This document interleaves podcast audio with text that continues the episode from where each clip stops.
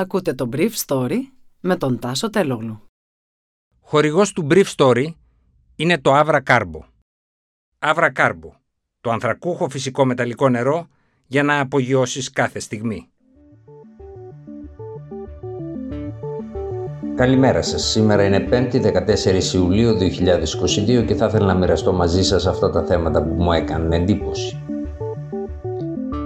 Ένοχος για δύο βιασμούς ο Δημήτρης Λιγνάδης από το Μικτό Ορκωτό, η πλειοψηφία των επαγγελματιών δικαστών διατήρησε τις αμφιβολίες της και αυτό οδήγησε στον ανασταλτικό χαρακτήρα της ποινής ως την εκδίκαση σε δεύτερο βαθμό.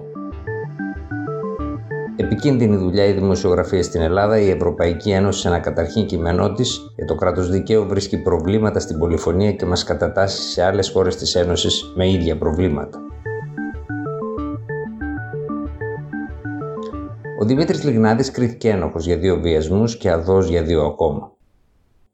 Στην πρώτη περίπτωση της ενοχής του η ψηφοφορία ήταν οριακή 4 έναντι 3 με μία δικαστή να ψηφίζει υπέρ της ενοχής του. Στην άλλη ψηφοφορία, δύο δικαστήνε συνέχισαν να εκφράζουν τις αμφιβολίες τους, αλλά μία συναδελφός τους και τέσσερις ένορκοι σχημάτισαν μία επαρκή πλειοψηφία. 5.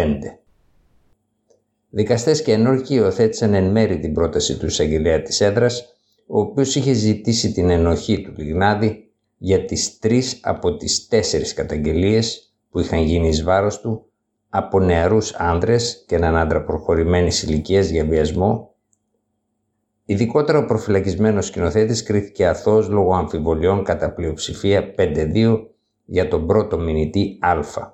Ο Α που ζει στη Σουηδία και δύο άλλοι καταγγέλλοντες ξέσπασαν σε λιγμούς μετά την ανακοίνωση της απόφασης. Αθώος, ομόφωνα λόγω αμφιβολιών, κρίθηκε και για τη δεύτερη καταγγελία του βιασμού που είχε γίνει σε βάρος του από τον άντρα Δέλτα Πρόκειται για καταγγέλλοντα που δεν προσήλθε στο δικαστήριο να υποστηρίξει την καταγγελία του σε βάρος του κατηγορούμενου, αν και η έδρα είχε διατάξει τη βία προσαγωγή του. Ο Λιγνάδης είπε στην απολογία του για τη συγκεκριμένη περίπτωση ότι φοβήθηκα σε εκείνο το σημείο με το εφεύρημα μη που είναι το επίθετο του καταγγέλλοντα. Τους άλλους κάπως να σκεφτώ ότι τους έχω δει κάποιες φορές. Αυτό με σόκαρε. Δεν τον έχω δει ποτέ. Αυτή η κατασκευή δεν τον έχω συναντήσει ποτέ στη ζωή μου, είπε και κατέληξε αμφιβάλλω αν είναι υπαρκτό πρόσωπο. Περίμενα να δω να έρθει εδώ, να δω από κοντά το προϊόν της κατασκευής, της κατασκευής το τονίζω εναντίον μου. Δεν γνώριζα τη φάτσα του όταν είδα τη φωτογραφία. Δεν τον έχω δει ποτέ. Όταν ήρθε η ώρα να κριθεί αν η ποινή θα είχε αναστέλουσα δύναμη, οι δύο δικαστήνες οδηγήθηκαν σε αυτή την επιλογή συνεπείς με τις αμφιβολίες τους, σχηματίζοντας πλειοψηφία με δύο ενόρκους να σημειωθεί ότι στο Λιγνάδι δεν αναγνωρίστηκαν ελαφρυντικά. Ακολούθησε ο συνηθισμένος καυγάς ανάμεσα στην αξιωματική αντιπολίτευση και την κυβέρνηση και ένας άλλος στα μέσα κοινωνικής δικτύωσης που ήταν πάντως χωρίς νόημα. Ο ΣΥΡΙΖΑ βιάστηκε να πει μέσω της κυρίας Αναγνωστοπούλου ότι η απόφαση είναι νίκη των δικών του αξιών για να έρθει μετά την ανακοίνωση της αναστέλουσας δύναμης της ποινής μια διαφορετική ερμηνεία του συνόλου της απόφασης.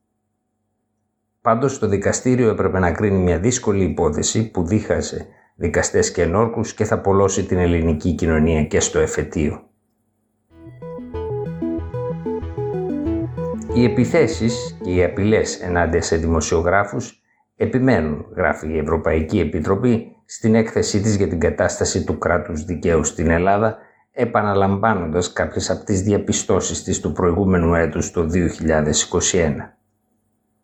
Αυτές εκτείνονται από επιθέσεις στη φυσική ασφάλεια των δημοσιογράφων αλλά και σε πράξεις προσωρινής κράτησής τους. Επίσης οι δημοσιογράφοι συνεχίζουν να αντιμετωπίζουν μηνύσεις και αγωγές για συκοφαντικές δυσφημίσεις ή για την έκθεση προσωπικών δεδομένων. Επιπρόσθετα, αναφέρθηκε ότι ένας τουλάχιστον Έλληνας δημοσιογράφος, ένα φορά γίνεται για το Θανάση Κουκάκη, στοχοποιήθηκε με ένα σύστημα που είναι ισότιμο του Πέγασος και είναι το Predator, ενώ ένας άλλος δημοσιογράφος παρακολουθήθηκε από την Εθνική Υπηρεσία Πληροφοριών. Ο λόγος είναι για το Σταύρο Μαλιχούδη. Σύμφωνα με το MFRR, δηλαδή μια ειδική ομάδα η οποία βρέθηκε στην Ελλάδα για να καταγράψει τα προβλήματα που υπάρχουν στο χώρο του τύπου, οι στρατηγικές αγωγές εναντίον δημοσιογράφων στρέφονται κυρίως σε μέσα ενημέρωσης που οι δημοσιογράφοι τους δημοσιεύουν ρεπορτάζ για διαφθορά της κυβέρνησης. Τέτοιες απειλές οδηγούν σε αυτολογοκρισία και δημιουργούν πρόσθετους οικονομικούς κινδύνους για τα ελληνικά μέσα ενημέρωσης που ήδη έχουν μεγάλα προβλήματα για την επιβίωσή τους και είναι understaffed. Αυτές είναι μερικές από τις χθεσινές διαδιπιστώσεις της Ευρωπαϊκής Επιτροπής για την κατάσταση του τύπου στην Ελλάδα. Και μάλλον ήρθαν συμβολικά, καθώς λίγες ώρες πριν προκλήθηκε πυρκαγιά από επίθεση στο ραδιοφωνικό σταθμό Real και την εφημερίδα Real News στο Μαρούσι. Σε συνθήκες ακραίας πόλωσης, η δουλειά των δημοσιογράφων στην Ελλάδα εξακολουθεί να είναι επικίνδυνα όπως έδειξε η χθεσινή επίθεση και θα συνεχίσει να είναι όσο τα μέσα ενημέρωσης δεν είναι ικανά να υπερασπιστούν το προσωπικό τους είτε στις αίθουσες των δικαστηρίων είτε στον δρόμο. Ήταν το Brief Story για σήμερα 5η 14 Ιουλίου 2022.